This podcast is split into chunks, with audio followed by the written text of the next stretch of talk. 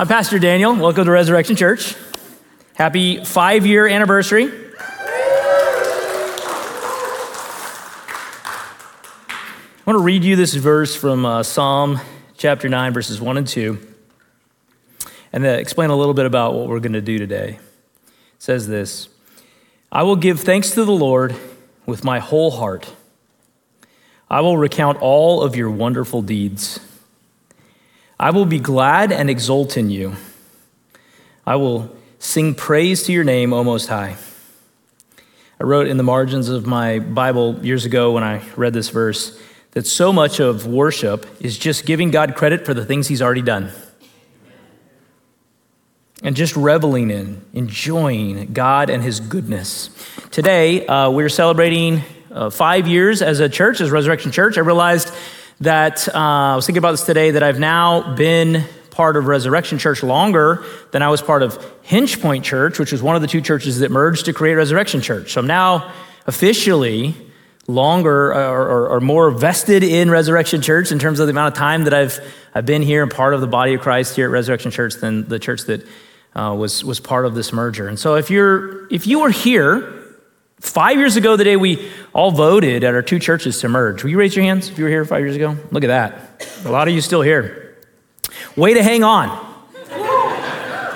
Amen? For those of you that have come more recently, believe it or not all of this was easy. There have been a couple speed bumps in the path. Remember, this started about 5.5 years ago when some elders from a church called Calvary came and met with some of the pastors over at a church called Hinge Point, and they had been looking for a lead pastor for about 2 years, and like all good ideas, one of the elders' wives had an idea, which is where most good ideas come from, elder wives. Say, well, there's this young church downtown that is really reaching the next generation. Why don't we just talk to them about merging? So they came, they met with us. We thought that they were meeting with us. We went to lunch. We thought we were going to lunch to talk about strategies for helping them reach the next generation. We didn't know that strategy was that they wanted to merge with us. We had the conversation. We had a good lunch. We left, looked at each other, and we're like, absolutely not. There's no way we're doing this. Because at the time, our church was about, the average age at Hinchman was about 28 years old. The average age at Calvary was about 58 years old. What could go wrong? So for us, it was absolutely not. We had another meeting where we were going to graciously explain that we didn't essentially want to do this. And then they asked the most dangerous question that you can ever be asked, which you should be very careful when you answer anyone that ever asks you to do this. This is wisdom. You can take this little nugget and tuck it away in your pocket for later. If someone asks you, will you pray about this? Be careful. So we agreed that we would pray about this. We went away, prayed about it over the course of a month, and realized God was leading us down this path. We had no idea what this was going to look like. And we moved forward. And over the course of the next 6 months, we moved into working with the teams in the church, and we ended up voting in January 5 years ago to merge our churches together and become Resurrection Church. Since then, it's been super easy, barely an inconvenience. It's actually been very difficult. It's been very difficult. In fact, I believe that right before we even merged, I had a real health scare. I woke up. I had a blood that was pooling up in my bladder, and I had to go into the ER for a couple days. And I remember at one point it was actually the day that the Calvary elders were meeting separately to decide to move forward with pursuing a merger and taking it to the congregation. And I remember being in the ER, finding out that they had said, yes, we also believe convictionally we should move forward, being in a hospital bed, a hospital gown with a catheter, and I was in such pain I couldn't stay on the bed, so I was laying on the floor of the hospital room when I got this news we were going to move forward. I remember God saying, hey, this is going to be really hard. It's going to be this hard. And I remember going, if you're telling us to do it, we're going to do it even if it's hard. It was really hard. Amen? It's been really hard. Now, we also didn't know there was going to be this thing in the middle called COVID. You've probably heard of it. Yes? And so we've had a lot of twists and turns and changes as God has led this church and changed this church and transformed this church.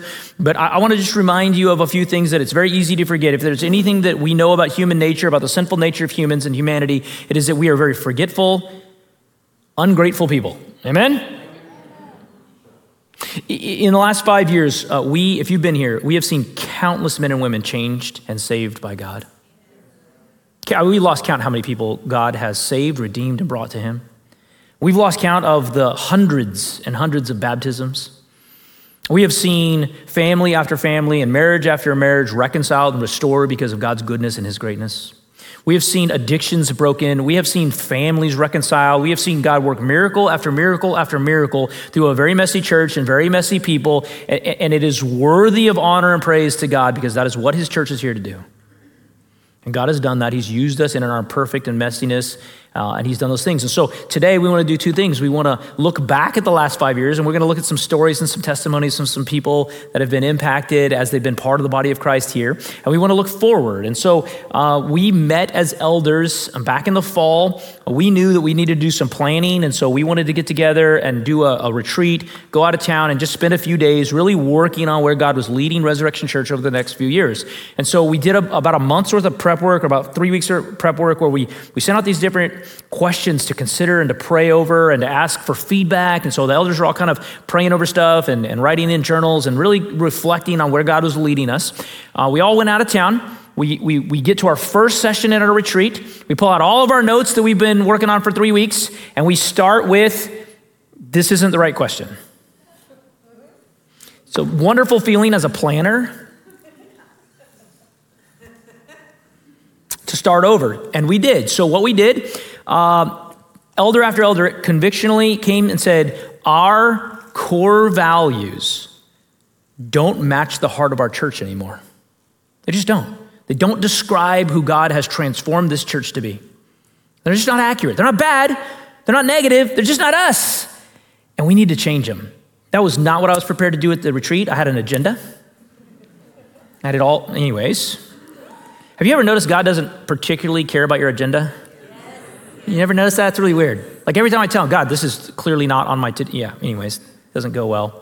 So we pulled out the white pad and the markers and we started working and we worked all weekend. In fact, I took so many notes, I have a picture of this. I brought them all back.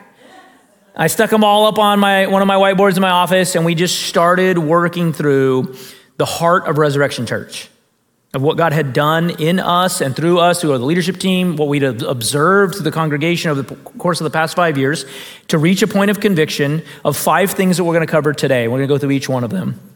And our elders are going to come up and talk you through some of that, and so that we can share some of that with you, and you can confirm the convictions that we all share and receive from you in feedback. And when you leave today, we're actually going to let you leave with a handout that actually walks through this in great detail, has about 60 Bible references or so of things that the Lord has been doing and put on our heart, and what we believe reflects the heart of Resurrection Church.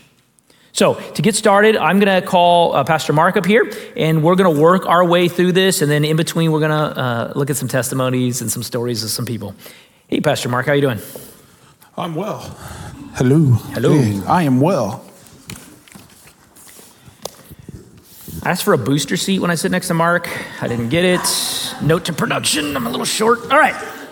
Better than when we stand side by side. That's true. See, I got to look at the positive side of this. Anyhow.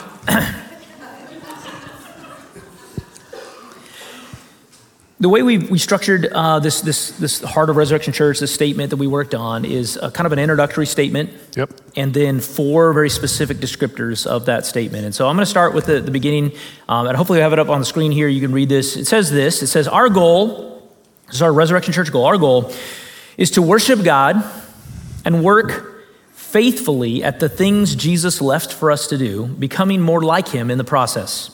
As a church, we believe that doing this together will produce the following things, which is the other 4 statements, that we call gospel culture. gospel culture, which you've preached on, actually. Yes. So here's what I want to start with. Why is this idea of worshiping God and working faithfully at these things and creating gospel culture, why is this a conviction of the elders? Why is this important? I was thinking about that when I was working on what I needed to say, and it reminded me, I had a friend several years ago. He taught his 3-year-old daughter the Westminster Shorter Catechism, and it goes like this. What is the chief end of man? What is the chief end of man? Yeah, what is the chief end of man? And then the response is, the chief end of man is to glorify God and enjoy him forever. Man. So imagine a little 3-year-old girl saying that. Cutest thing ever. So I was thinking of that. I was like, oh, that's kind of, well, you're asking me here, what is the chief end of our church? And that is to worship God and to follow his commands. And so that's kind of what I was thinking through as you know, the answer to that question of, you know, why is this important? Well, it calls out what God has called us to do, like the main point of what God has called us to do. I mean, the greatest commandment, Jesus would say, is to love God with all that we are, with everything. Yeah. Just to, you don't ever see anyone in the Bible as Jesus interacts with people that receive salvation and don't have this growing sense of just how amazing God is. Yeah. And so as a church, we want to grow in this. We want to grow in this amazement of God, of who we serve. Now, we're using a term here called gospel culture, and that's a term you preached a sermon on, and it's something that we really ran into in a podcast we were listening to over the course of the last maybe 2 years. And it struck a chord with you and I and the leadership team and then the elders and our group leaders and such. Why is producing gospel culture or being a church that lives out gospel culture important to you personally? It helps remind me, well, as a Christian, as a citizen of heaven, I have responsibilities. Amen. We all have responsibilities. Amen. And when we talk about living a gospel-centered life or having a gospel culture, it's, for me, it's that constant reminder that it's not about me right now. It's about, what has God called me to do? Right. You know, and the same thing for our church. What has God called our church to do? Not what does Pastor Mark want our church to do? Because good grief, we'd have deviled eggs every week, I think. But it's what has God called us to do? And for me, you know, I have this tendency of, you know, just want to run ahead with what I think. And without this gospel culture of slowing me down to say, to get with God, to understand where God is, for me to slow down and spend time in his word and spend time in prayer with him so that I know what is God telling me to do? What has the Bible commanded me to do? And gospel is one of those words the Bible uses in a lot of different ways. Yeah. Paul will use the gospel to explain the process of salvation and Jesus dying for us. But then you go to Philippians 1, and Paul will use the term gospel to describe a whole different series of things. Yeah. He'll use the term gospel as a term to talk about how the church's responsibility is to advance the gospel, that we partner in the gospel, that we defend the gospel, that we live the gospel. He uses it in these different ways, and you go, man, this word means a lot of different things. Yeah, it does. What would it look like for Resurrection Church to own and convictionally own this value of if we each were individually attempting to become more faithful worshipers and live out gospel culture? What would a church filled with people living out gospel culture look like? Yeah, that took me a long time to try to think through of, like, you know, so many possibilities. Well, what is it going to look like? And I was pondering, I was praying, and I came up with a really short answer for that. Actually, it's love. You know, love for people far from God. Love for people that are near to us. Love for people that are different from us, all for the sake of the gospel. Mm. Like, that's kind of the thing that I think if we saw everyone in the church living this out, we would be known by our love. Yeah, I would agree. In fact, I think oftentimes we make this mistake of thinking that, if we have the right doctrinal statement on our website, You know, if we have the right theology, then we've made it. But in reality, when you look at how Jesus worked with people, it always started on the inside. Ray Ortlund Jr. in the podcast we're referencing mentioned this idea of a church having an actual gospel culture. And his example that he used, the practical example, was that if you have a person in your church that really has a failure in life, maybe a moral failure or a mess up, and they sort of stop showing up. And we probably all experienced that where, you know, there's someone around, we just haven't seen them in a while, and it's because something devastating happened in their life. We have this misconception that it's their fault, that they must just misunderstand the church to not come back, you know, during a failure. Like, they don't understand the gospel. And his point was, actually, it means that you're not yet there. Your church isn't yet living out enough of a gospel culture for them to feel safe to come back in failure and mess. And I think that's when I think of what it would have looked like for our whole church to begin to really live out the gospel. So we love each other so well that someone knows that in the midst of the worst failure in their life, they can walk back in those doors and people put their arms around them, just like the prodigal son had his dad run down the street after him when he was far away and go, "We love you. We will walk through your mess with you." Yeah, it's not good enough to have the right intentions. Right. You know, like. I feel like God's telling me I need to go and accomplish something. So therefore I set off and nothing's going to slow me down and I'm going to go accomplish that. And I'm going to run over 27 people on the way. You know, like that's not actually what God called me to do. You know, it's that heart of wanting to accomplish what he's called me to do, but in a way that mimics what Jesus would have done along the way, right? Yeah. Like, it's this love for everybody around us. I mean, we live in a broken world, yeah, and we say we want to be a place for the broken, for the lost. But then we don't really like messy people. Right, exactly. Yeah. But do we really love that? Do we really want to open our arms? I mean, my gosh, I'm a messy person, right, you know, and do I need to come in and hide my messiness from people? Or can I come in and just be broken and be real and hug somebody and tear up because I'm a mess. Right. Thank you. Yes, sir.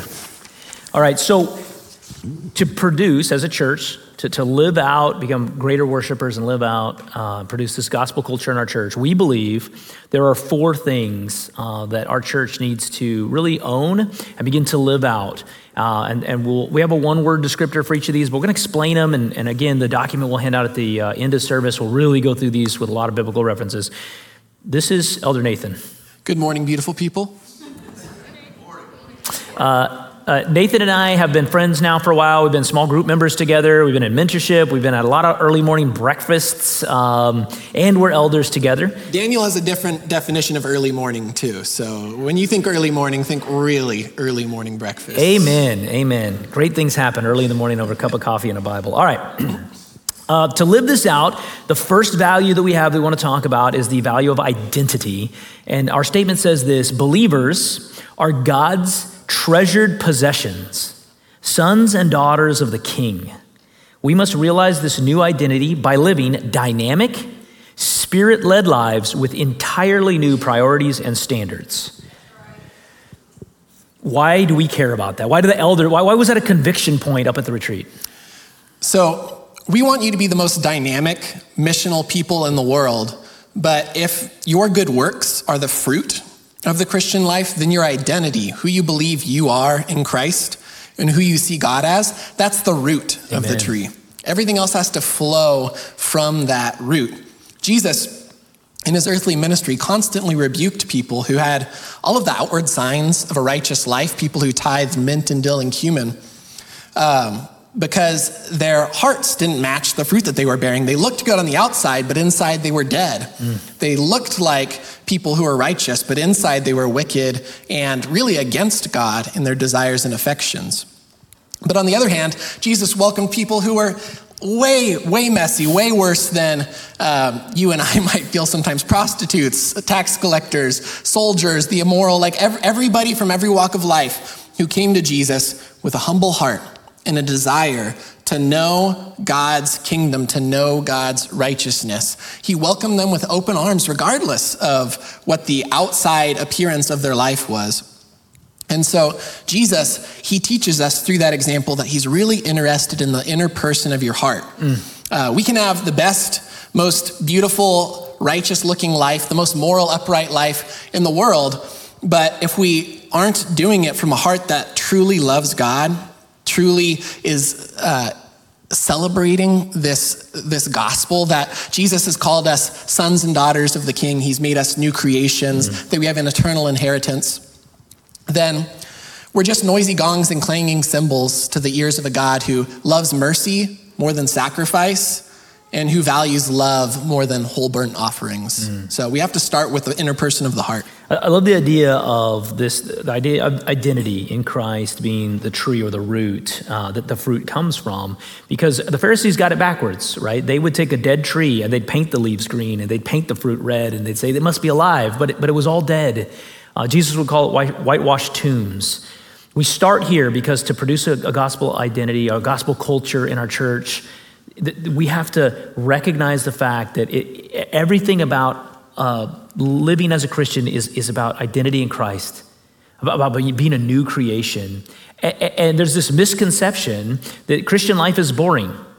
That's an Americanized thing. Christian life is wild and dynamic because it's spirit-led and you don't know where the spirit's gonna go. In fact, ancient Christian philosophers would call it the wild goose chase, trying to chase the Holy Spirit and be sensitive to him. And he's gonna lead you to crazy places. He's led you to crazy places. Yeah, so I came to Christ about 10 years ago from a secular humanist background, and I had no value system that had anything to do with the Bible. Like my entire worldview was basically, if you just read a book on like modern woke millennials, like that was probably my value statement and convictions.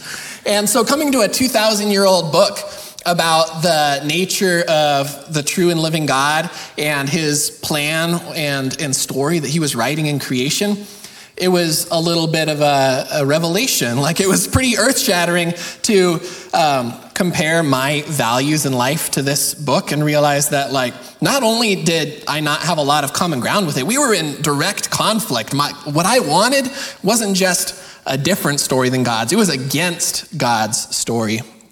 And so, a lot of my growth over the last decade has just been reading God's word, realizing that it was very different than what I thought or believed, and deciding to test God by just living it out, by seeking to obey and believe what God said in his word.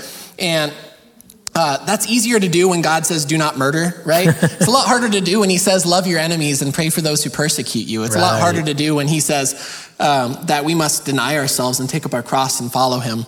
And it's also, if we're honest, it's hard to believe that we really are forgiven. It's hard to believe that we really are sons and daughters of the King. It's hard to believe that we really are these new creations destined for an eternal inheritance that is undefiled and unfading, kept in heaven for us. It's hard to believe that we can serve a God this good, this kind.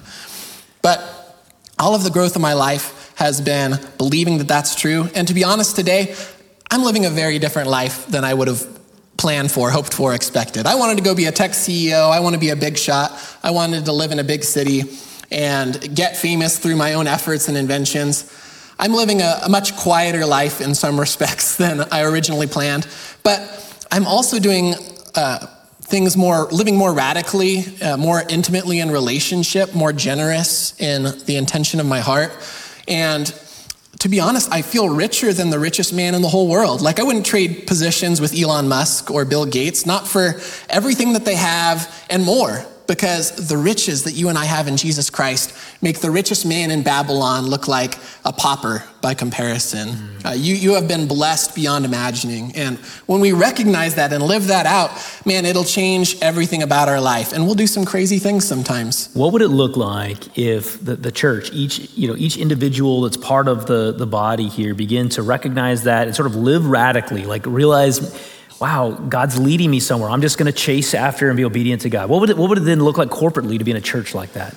I think when we live out our identity as sons and daughters of the King, as ambassadors with real spiritual authority in Jesus Christ, as people with a mission that goes beyond the current moment, the earthly kingdoms that we look to build, man, it would get a little scary here in the church because the people that we know that we walk with who walk with God, they can actually be kind of hard to corral, kind of hard to control, kind of hard to put into a lane and into a program Because like Daniel said, sometimes following the Spirit is more like a wild goose chase than it is like following a 10-step plan to a better Christian life. And so I think things would be a little crazier around here. And we might find that a lot of the programs and policies and practices that we have on paper, they're just not really relevant anymore, because instead of those things being tools that we used to spur you on, they would just hold you back from following the leading of the Spirit in your life. And instead of us having to have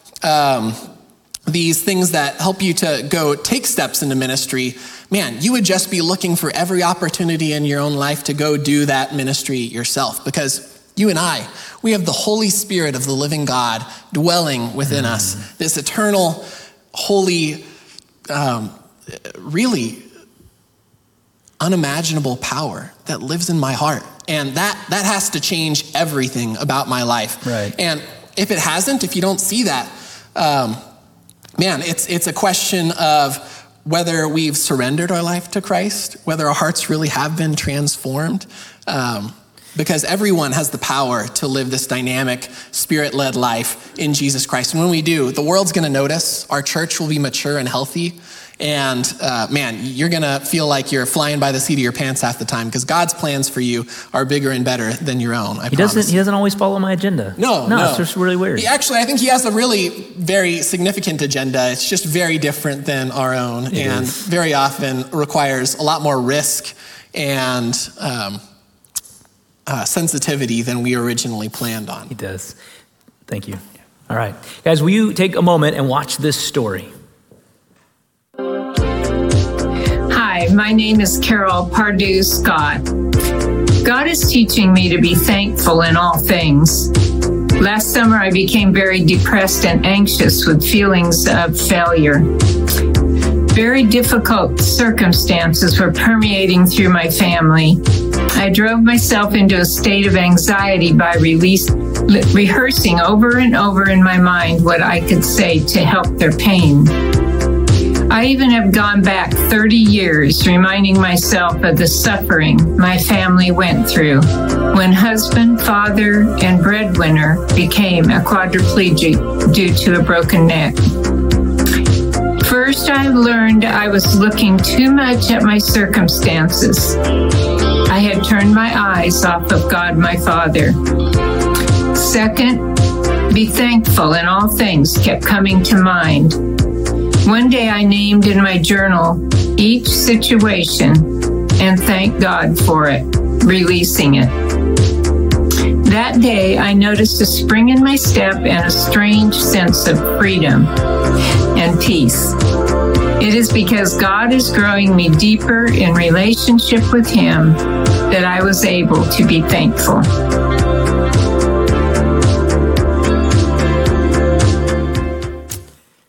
This is Pastor Steve, our missions pastor, and one of our lead pastors. Welcome. Thank you. Good to be here. All right.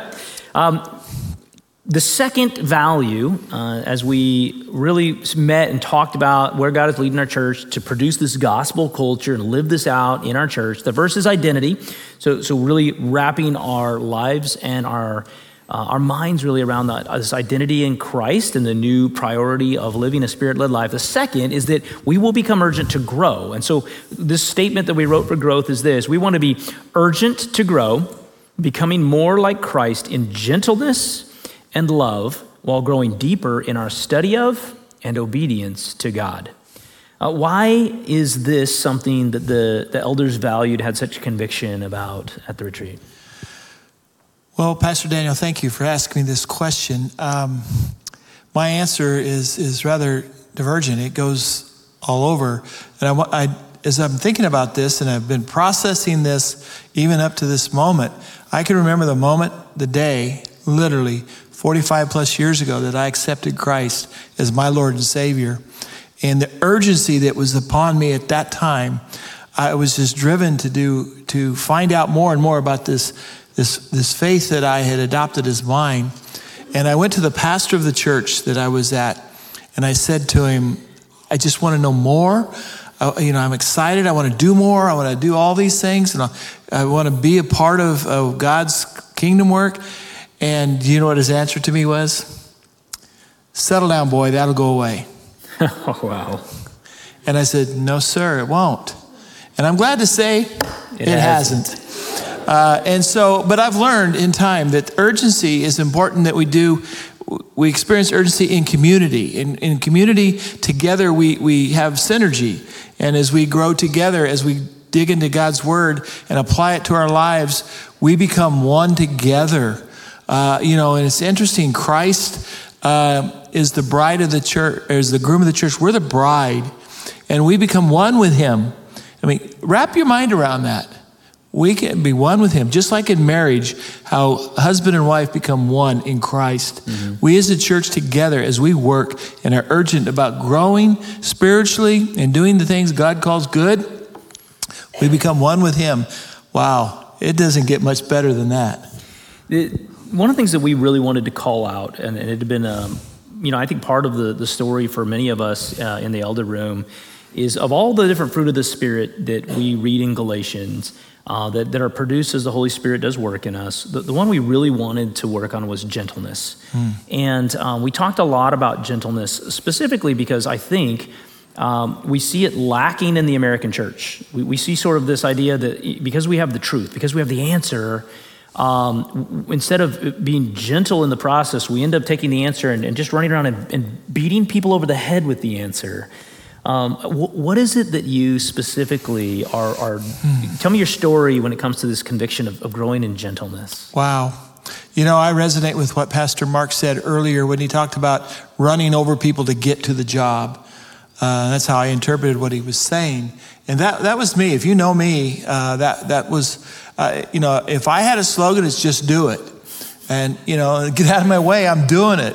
We're going to go get God's work done. And I've learned from being the old guy in the room, it's good to listen at times, Mm-hmm. I love my privilege of getting to know you better, get to know Mark better, and Nathan, the young guy in the room, and everybody else as we as a team in leadership. It's good to get to know the personalities and get to know Jesus better. Mm. Because when we know his body, when we get to know all the aspects of it, we become more like him.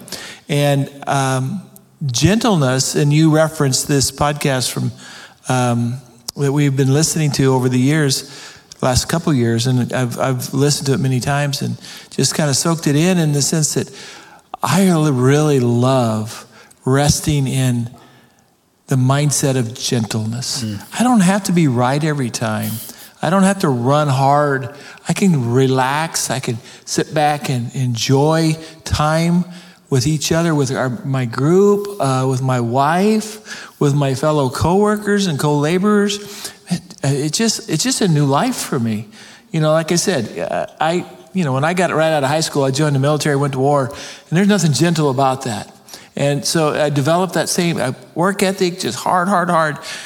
In these older years that I am at, I don't think you've heard me say that I'm afraid my shelf life is expiring.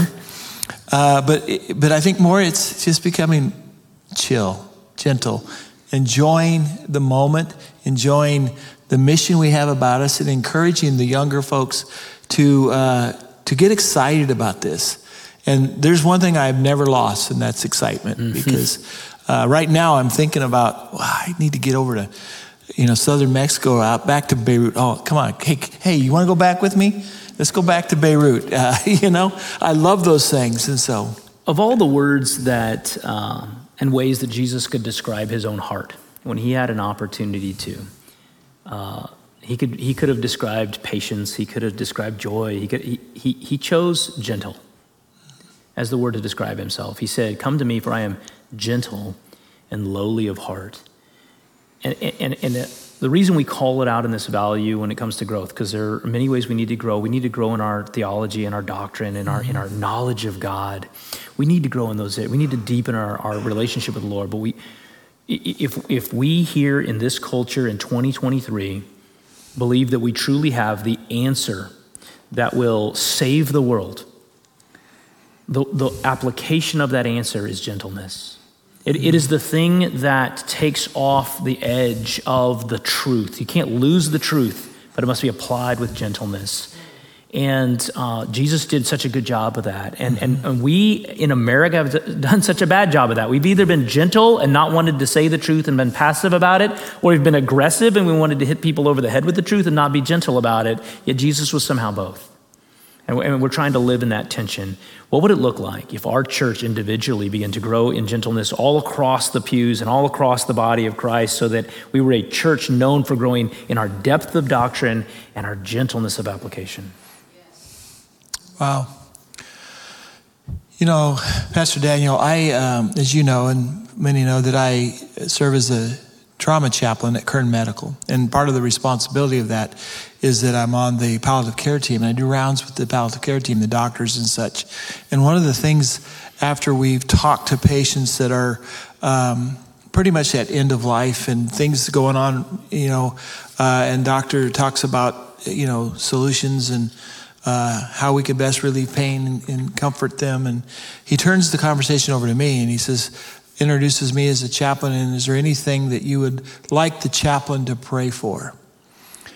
And what a privilege that is, that, you know, in a community that's disenfranchised, a community that's, a lot of them are from the lower realms of society, economically and all other areas, that I get the privilege of bringing what we just talked about, because I always bring my prayer as a gospel prayer, but with gentleness and with, and I'm not only praying with that individual and praying for them, their condition, their family, but I'm also praying for the staff that's serving them. Right.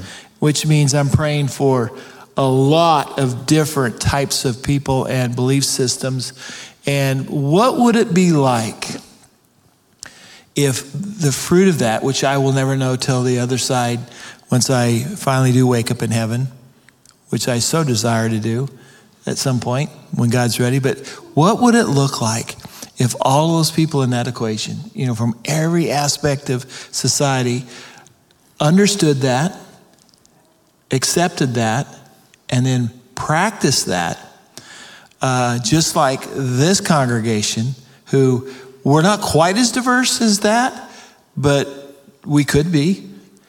And what would it look like if everybody accepted that as their goal? In other words, that gentleness approach to life and the gospel approach. Because we're not talking about just chilling, oh yeah, cool, we're gentle. No, we're talking about gentleness for gospel's sake. Right. What would it look like? I really do believe it'd look a lot like the resurrection. Yeah. So I think if you and I as believers believe that we've been commissioned to share the gospel, the application of sharing that truth is gentleness. And in my picture of what it would look like if this church began to grow, not only in its depth of knowledge, but in its gentleness of application, it would be so attractive that you know, you'd have a line at the door of people that wanted to get in and understand what type of power could change people's hearts to love others that well. Thank you, Pastor Steve. Thank you. Take a moment and watch this testimony with me. Hey, my name is Stig McElhinney. One of the ways that I've seen the most growth within myself here at Res is growth within the community. I moved here about 3 years ago. I only knew one person here at the church. I was able to go from my truck to the pew without really knowing anyone. Now, before I get out of the parking lot, I'm able to chat with a friend. One of my favorite parts is the life group that I'm a part of on Tuesday evenings. All day at work on Tuesday, I look forward to getting together with my friends. I can truly say from the bottom of my heart, it's been an absolute pleasure to be part of the Res community. Thank you. This is Elder Jeff. How are you doing? Doing good, thank you. More importantly, how's the barbecue doing? It's probably being sliced right now, so we have heater boxes to keep it warm, so it'll be good. If you didn't know, we have a potluck after this, and the most important job is the one that Ryan and Jeff have been working on, which is making sure the barbecue is, The meat guys always get the glory. They do. It's also, I was telling him in first service, his grandson's probably gonna forever associate the smell of smoked barbecue with Grandpa, right? Which is really pretty phenomenal. So there's some nostalgia for him probably when he's like 30 or 40. So we've talked about identity in Christ as being the root of this gospel culture. We've talked about this urgency to grow both in our knowledge, but also in our application through gentleness and love. And our third is community. And the statement says this: we want our church body to represent the same diversity in age, cultures, and viewpoints as our city, but love each other, even in our differences, so genuinely that it is inexplicable apart from the power of Christ. Now, why were the elders so convinced that this idea of unity and diversity was important? Well, first of all, one of the things, Pastor, that we really addressed, and I think we talk about it in the extended version, is doing life together. Yeah. So as a church body, as a community of Res Church, we were called to do life together through those difficult times, through those good times. Are you saying that 1 hour on Sunday morning is probably not enough? No. Oh, okay, just checking. And we're here to point each other to Christ and to the cross. And I think about the beauty of that is you're never alone.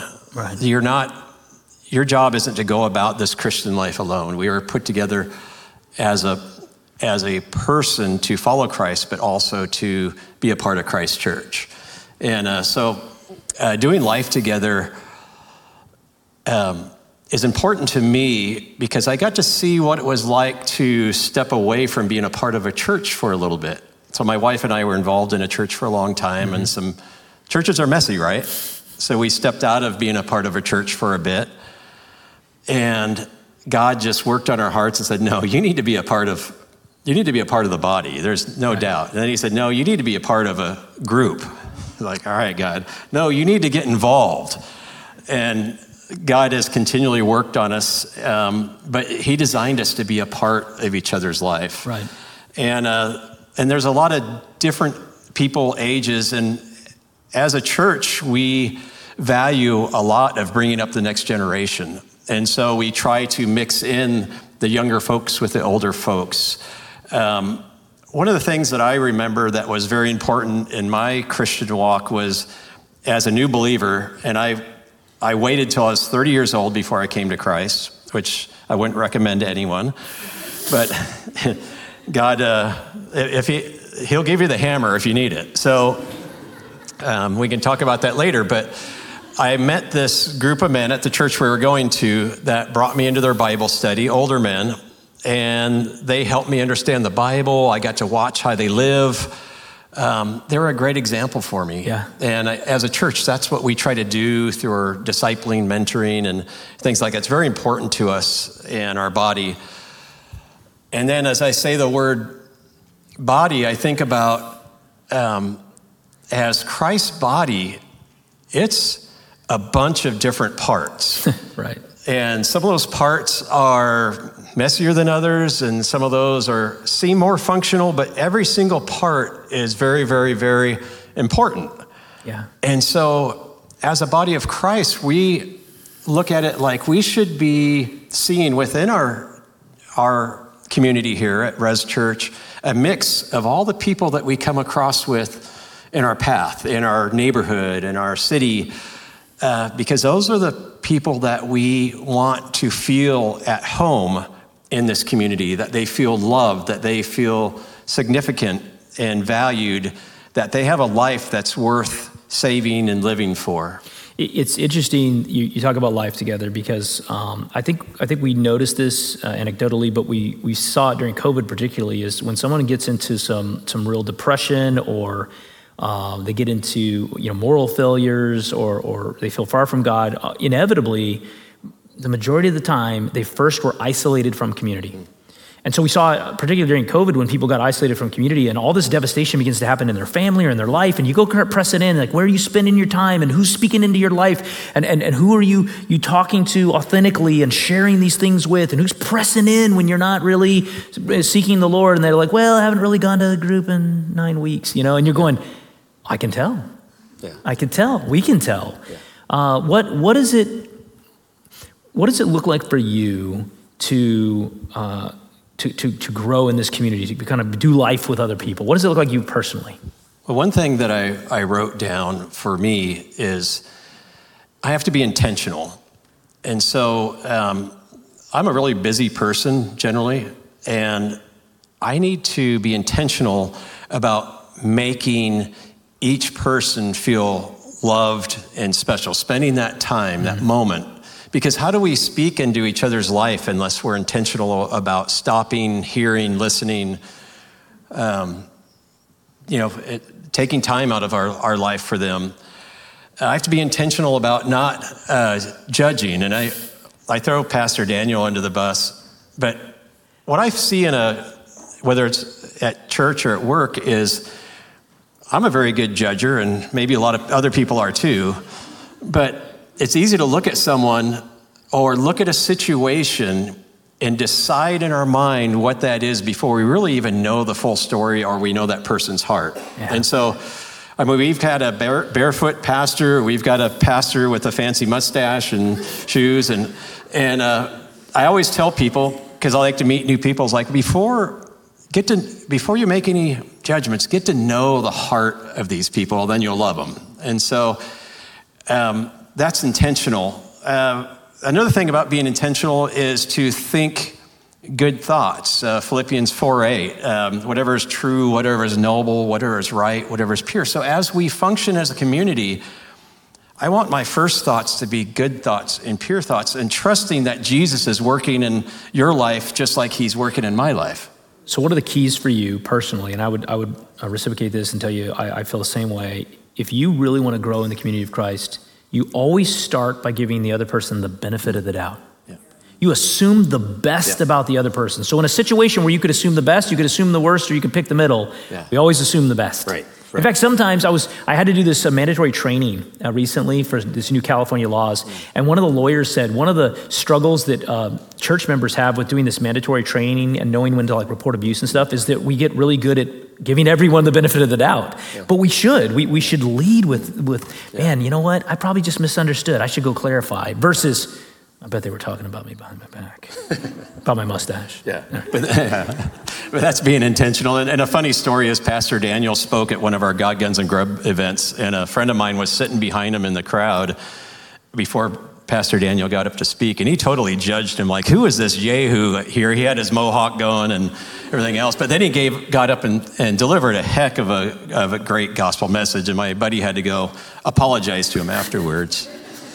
And then I think the last thing for me is God saved me for his purpose. Yeah. He could have left me in the pit, but he saved me for his kingdom and for his church, for his community. And this is where God has placed me. And so I have to remind myself that my resources aren't my own, my time isn't my own, that the skills or gifts or talents that he has given me aren't my own. He's given it to build the church and build the kingdom.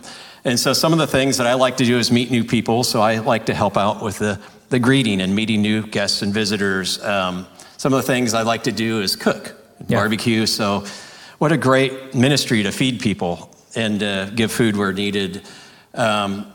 So those are just some examples. I like to encourage and pray for people. So I like to send out messages and Bible verses to people. And, I'm working on discipling with a couple of younger men, just like I was discipled and mentored before. So what I found is that life is very joyful and satisfying when I'm walking and doing the things God designed for me to do versus me trying to charge through life in the Jeff Palmbach fashion. Indeed. Thank you. So last question, what would it look like if the whole church began to kind of live this out, giving each other the benefit of the doubt and not prejudging, enjoying the diversity? Guys, I don't know if you find it ironic, but I do find it ironic that, Martin Luther King Jr. would call, he said the most segregated hour of the week is 10 a.m. on a Sunday morning. I find it interesting that the Bible talks so much about the diversity of spiritual gifts and the diversity of people and how the different parts of the body are going to be so different and yet so impactful and so necessary. Like Jeff, you matter to our church. What you do matters in our church. What you do matters in our leadership team. And if you weren't there, there would be a gap. There would be a problem. We read that in the Bible, And then you go look at most American churches and they look the same, vote the same, smell the same, in the same socioeconomic status, and the same, I mean, like they're homogeneous little bubbles. And you're like, how do I align these two? Yeah. What would it look like if our church continued to grow to represent the diversity around within a 3-mile radius of this? What would it look like if we were to love people that way? What would our church look like? Well, Pastor Daniel, the thought that came to mind for me was individually, we know that in Christ, we are accepted, we're secure, and we're significant, each and every one of us. Yeah.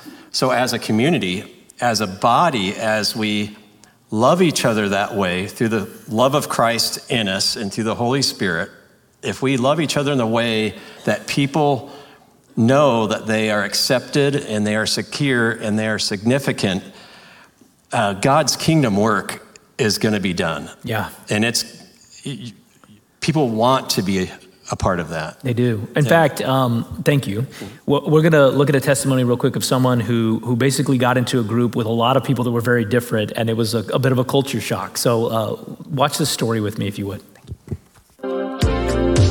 My name is JC, and I've been attending Resurrection Church for 3 years. During the 3 years I've spent at Res, I've been regularly involved in a small group. My small group has been consistently filled with people who are different than me, whether it be age, race, or other individual beliefs. Because of those differences, it can sometimes be uncomfortable. But through that discomfort, God has moved in the lives of all of us in my group, especially my own life. In my small group, I've been positively challenged to reflect on what I believe, why I believe it, and if those beliefs align with the Bible. Had I been in a small group with only people who look like me or think like me, I wouldn't have grown as a disciple at all. I would have been spending weekly meetings reaffirming my own choices, which aren't always the greatest, rather than reflecting on them from a biblical viewpoint with the amazing different people God has placed in my life. My small group does an awesome job supporting each other too. We have created an atmosphere of openness and honesty. We share in each other's joys and brokenness. Life is messy, but we can and should bring that mess to God's people, not hide it and bear through it alone. One way my small group makes navigating differences run smoothly is by letting God's word be the authority on what we think or how we act, rather than our own individual preferences. We are all unique and we all have something to learn from each other. But ultimately, God is the authority. And when we band together under his rule, I have found that incredible things happen. Amen.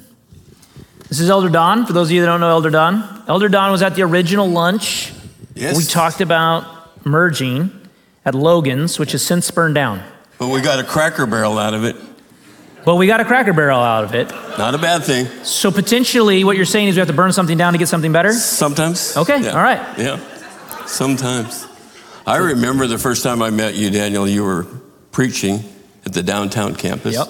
And we had a little chat afterwards, but your preaching is just getting better every time I hear you. That's a good thing. It was rough. Yeah. It was good. So we want to produces gospel culture. It starts with, it's rooted in this identity in Christ as a new creation. It becomes an urgency to grow in our knowledge of God and our gentleness. It moves into this community where we just really love each other. And then we're going to huddle up and wait for Jesus to come back, right? Right. Amen. No, let's not. Yeah. Jesus only left us here for one reason. If it was simply to just hang out and have a good time, that's what we're doing in heaven. He left us here on mission. So our fourth value is impact. And it says this: we want to be known for vulnerably living out the gospel in everyday relationships to make a kingdom impact in our circles of influence, neighborhoods, workplaces, and families. Amen. Don, why do the elders have such a conviction about not huddling up and waiting for Jesus to come? Well, we believe this value is important for the whole church because impact is the catalyst, the agent of change for transformed lives. Yeah. It's putting it into action. And for kingdom work to happen, we have to be intentional about that impact within our culture, within our sphere of influence, our neighborhoods, our workplaces, and our families. Absolutely. That's how that happens. And we reach the ever-changing world with the never-changing gospel by living it out. In some sense, we come in here to be encouraged, and then we go out there to share a message. Absolutely, yeah. And if we only did one and not the other, it would be a problem. Yeah, yeah. If you work in a very interesting environment. Yes, I would agree. Yes. There's a natural inclination right now in America that Sunday is sacred and then Monday through Saturday are secular. Yeah. And what we're saying is every day is sacred and you're on mission. Exactly. Now, yeah. How do you personally live that out? It's about boldly living out the gospel in everyday relationships and along with encouraging the body of believers in corporate settings like this and in small groups. But personally for me, it's that we have to be intentional about embracing all these values. And some of you are hearing it for the first time, but this identity, this growth, community, impact, we have to live that out. And we have to, I know personally, be able to, in a gentle way, in a respectful way, explain to people that don't know what that means and what I'm doing to try to live that out in my own life. Yeah. And all along being vulnerable, living out the gospel. Why does vulnerability matter? It's huge. It's huge. It's attractional for people to see that somebody is willing to be vulnerable and that they don't have it all figured out and that they, you know, there's probably some room for growth there, right? I heard someone say once that people might be impressed by our competencies. They might be impressed by something you do well, by your talent, but they connect with us in our weaknesses. Yeah. And so if we want to connect with people to share the gospel, to share the hope of Christ, we're generally not going to connect with them where we're great by impressing them. And then suddenly they're going to be like, oh, wonderful. I want to be great too. They actually connect and begin to really listen and relate to us when they see our struggle, our temptation, our failure, our anxiety, the things that we're struggling with. And they're like, wow, that I feel the same way. Yeah. And if we're going to be intentional about that, be ready because it's not an easy deal. Right? Because you'll be presented with plenty of opportunities to make good choices or bad choices. But I know for me that I have to be humble. I have to be in the Word. Yeah.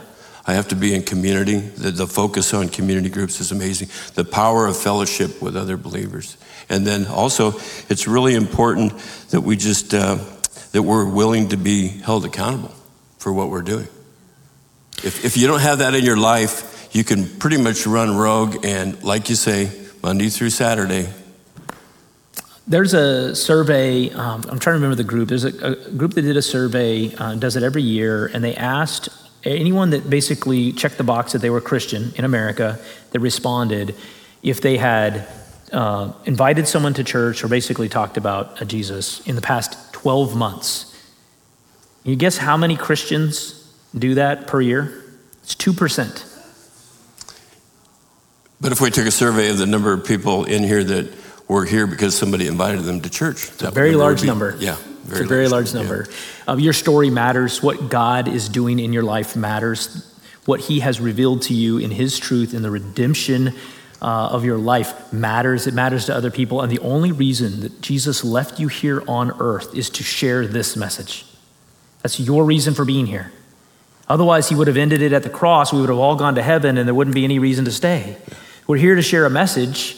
And oftentimes in American church, we find ourselves huddling together with other church members for the whole week. And, you know, and like, I don't want to talk to other people because it's a dark and scary world.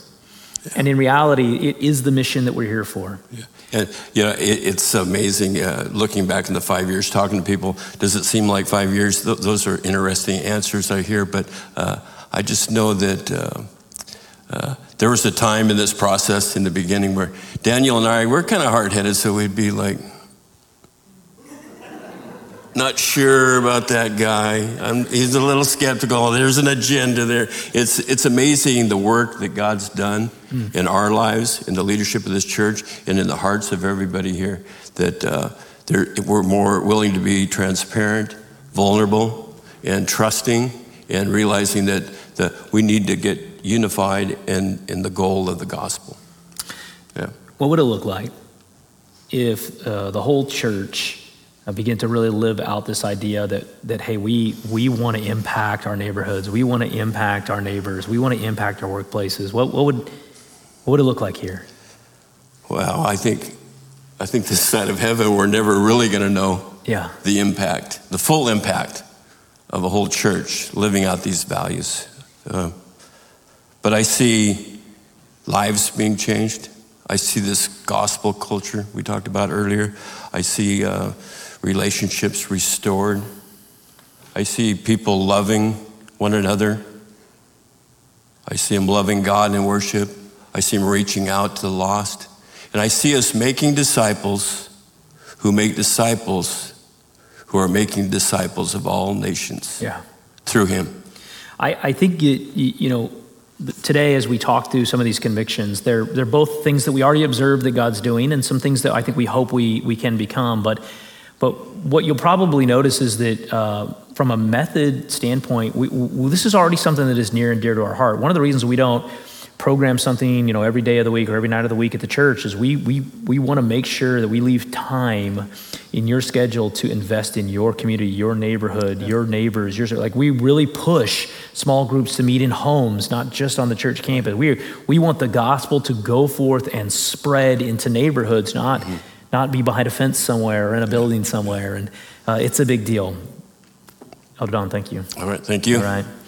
Do me a favor and listen to this testimony briefly about making an impact for Christ.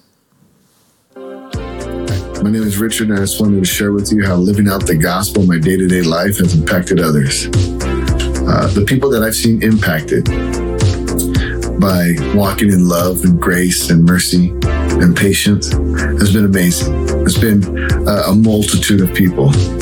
I mean, from working in the schools and being able to witness to teachers and administrators and sometimes students, you see the impact that you have on their lives when they know that you really do love them and you really do care.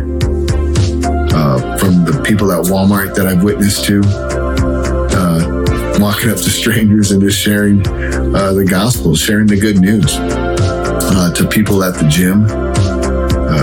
Just walking out in day-to-day life to family members. From walking with the Lord 5 years and finally seeing family members come to Jesus, it's amazing. And it's all from just walking out with that love and that grace and that mercy. Being consistent in our walk, being good ambassadors of Jesus Christ. It's a privilege to share his gospel. We live in a lost and hurting world. And they need hope. They need good news. So that's how I go out there and I impact the people around me. And it's an awesome thing. Go out there and plant seeds. Somebody will water them, and God will bring the increase.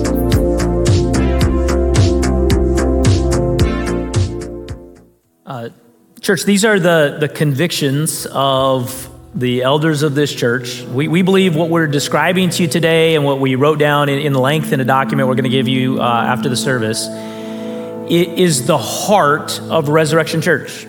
We believe it aptly describes what God is calling us to do, the way he's calling us to do it.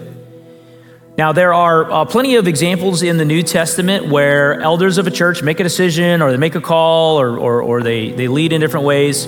But there are some times in the New Testament church where the whole body really affirms that the Holy Spirit is leading the church somewhere.